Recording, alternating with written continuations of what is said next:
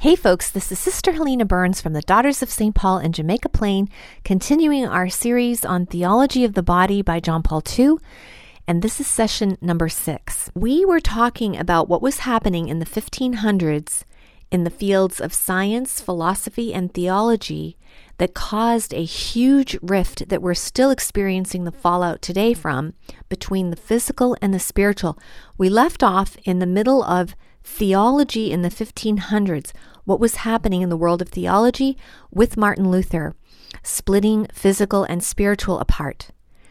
So, again, um, are we dissing somebody's religion by by critiquing Father Luther. He was a Catholic priest. He was one of ours. Um, uh, no, no, we are we are talking about history, what actually happened, and we're we're examining truth claims. So if somebody says, "This is what I believe," or "This is my religion," or "This is my interpretation of Scripture," well, they're making truth claims, and we we can't just say to everybody, "Yes, okay, fine, fine." Um, no, we we normal human activity, we examine truth claims. And people should examine the truth claims of the Catholic Church, any religion, any ideology, any philosophy, anything, right? Critical thinking is important, right? So we're not dissing anybody's religion. And I will um, get back to that too, um, because even though nobody had presumed up until then to kind of start their own church or break off and begin founding churches, um, the times were ripe, as we will see. The times were ripe for that. So if it wasn't Father Luther, somebody else would have done it. I am convinced of that. So when Luther left the Catholic Church and began his own form of Christianity, um, saying that, you know, the Catholics got it wrong. And as we know, some Christian, uh, be- other Christian beliefs are that, well, the true church kind of went away after the early church and it was just didn't exist anymore, which is not what Jesus promised, but it had to be refounded, it had to be refound and recreated, and um, all of that. Okay, so that was what was going on there. And by going completely spiritual, by breaking away, one of the first things Luther did was to dismantle the sacraments. And the sacraments are God working through matter. All seven sacraments were founded by Jesus Christ when he was on this earth to give grace. These are physical outward signs that accomplish what they signify. So the water of baptism actually washes original sin away, and it's God working through matter. But if you don't think matter matters, as as is happening in this great physical spiritual split in science, philosophy, and religion, then you kind of deny that God is working through matter. God is really at work in our world only spiritually at work. But we are physical and spiritual beings. We're not just spiritual beings. So, what does that mean for the body then, the human body, right? But going all spiritual makes sense if you're going to start a new religion, because then it can be whatever you think it is, whatever you say it is, whatever you want it to be. And so today we have that spiritual, I'm spiritual but not religious. And hopefully we will take that up in another uh, theology of the body session, but that's a little more to unpack. But nobody would have ever said that, you know, 500 years ago, I'm spiritual but not religious because there one is spiritual, one is physical, and you can't separate them. In a nutshell, to be spiritual, that's of the soul, and to be religious, that's of the body. So are you saying that your soul is doing something that your body is not? And actually, uh, religion um, what that really means doesn't mean a bunch of rules and regulations. It means religare, to bind, to bind oneself to God and God's way of life. What's not to like about that? Sign me up. Okay, but again, like I said, we're not going to delve into I'm spiritual but not religious right now. Religion was no longer tied to anything physical. In the 1500s, with the split, the, the split of Martin Luther. But I'm sure he didn't mean to do this, but it actually distanced us from reality, the reality, the historical reality of 2,000 years ago. It distanced us by only going spiritual and, and leaving the physical behind from creation, from nature, from authority, from sacraments, history, and events. It even distanced Christianity from Jesus, who is the incarnation, God made man, the Word made flesh, the real presence in the Eucharist and Blessed Sacrament. There is more proof that Jesus lived than that Julius Caesar ever did. So, Martin Luther said things like, There is no such thing as the visible priesthood.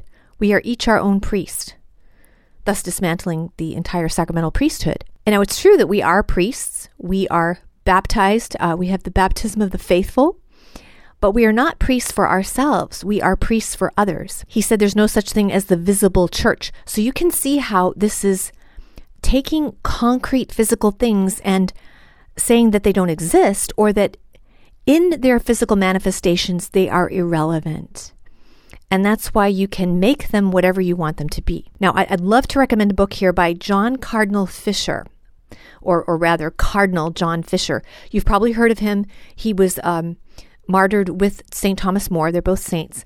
But he wrote a book in response to Luther. He was a contemporary, and it's called In Defense of the Priesthood. And it reads like a modern day apologetics book. It's still around. Um, you can get it. Um, great book.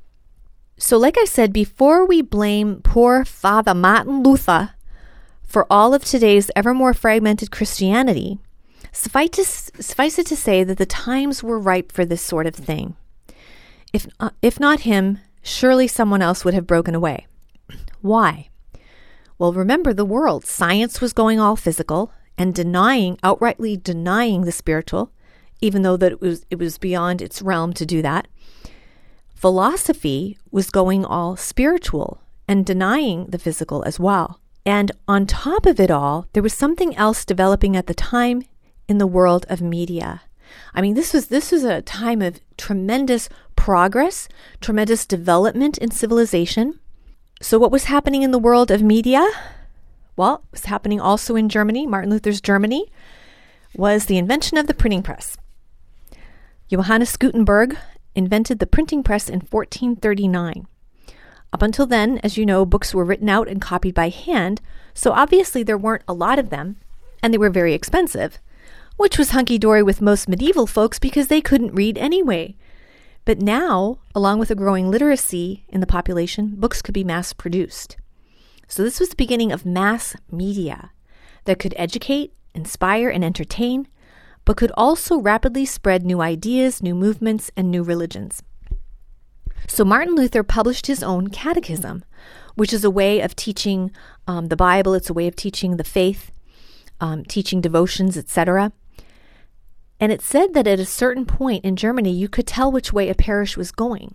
Was it going to stay Catholic or go Lutheran, depending on which catechism was being used in the particular parish? Also, your prince, because remember, there is no separation of church and state. I know that's so hard for us Americans to understand, but never in the history of mankind was there any kind of separation of church and state. Remember, emperors were divine and stuff like that. Um, it, it's just a thing. Like you were the religion of your prince, you were the religion of your country, um, your tribe, whatever. There was no like freedom of religion, and there was no separation of church and state uh, per se, right?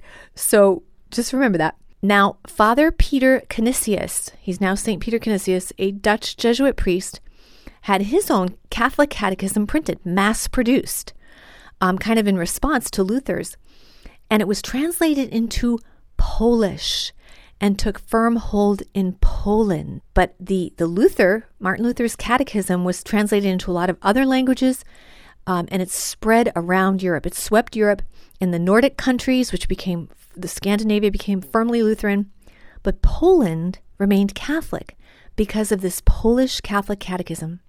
And as we know, Poland produced John Paul II, thus the power of the media. And scientists and philosophers were also using the new printing medium to get their books and their ideas into people's hands. So, to review, science went all physical to the denial of the spiritual. Now, of course, science is only supposed to deal with the physical, yes, and not make definitive statements about God and the spiritual. And it might seem, you know, that science at least is the only of these three areas still affirming the goodness and importance of matter, the physical, because the new trends in philosophy and theology certainly were not.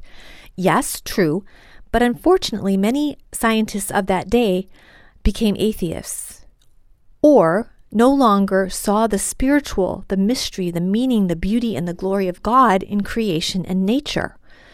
Many scientists begin to see in the universe just raw material, only to be used and manipulated as tools and commodities, which was actually reducing the physical to something less than it rightfully is. And it was no longer certainly a revelation of God.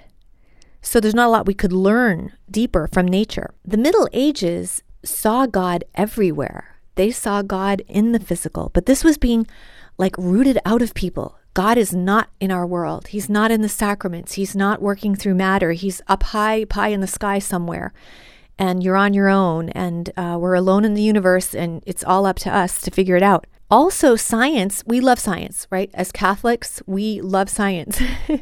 it's wonderful. All science does is tell us how amazing God made everything and how it works best. We love science. Um, science, yeah, is, is what you do with it, right? So without ethics, science can be politicized. It can turn into an ideology like eugenics. Um, it can be monetized with big business and big pharma. Again, we need we need drugs. We need, but we know drugs can also be made to hurt people, or to be too expensive and withheld from people, or or whatever. And also, there's a question of what gets funded in science. We need ethics in science. Also, believing scientists today are discredited, as we know they're under suspicion. Oh, can we really trust that person? Francis S. Collins, who headed up the NIH eventually and mapped out the entire human genome, he was head of that project. He almost didn't get a lot of his jobs because, oh, wait, but he's Christian. He can't be a good scientist and be a Christian at the same time. All right, so we have covered science, philosophy, and theology. Science went all physical in the 1500s, philosophy went all spiritual in the 1500s, theology went all spiritual, and the media was used to rapidly and persuasively spread these new divided ideas. And we've been living this body soul split for centuries, and it continues to morph into new forms. But what is the separation of soul and body? What is the definition of the separation of soul and body? Death. So, thus, the culture of death, what John Paul II called our culture being a culture of death, heading to a culture of death. And that can be lived out in many ways. So, on that very sad note, we will uh, pause till next time. Thanks and God bless. Thank you, sister. And of course, that was Sister Helena Burns, and she'll be back next week with chapter seven of her series on the theology of the body. Remember, you can visit the Daughters of St. Paul bookstore, which is on Route 1 South, right across from Legacy Place in Dedham. And you can also visit their store at paulinestore.com. That's paulinestore.com. Have a blessed day.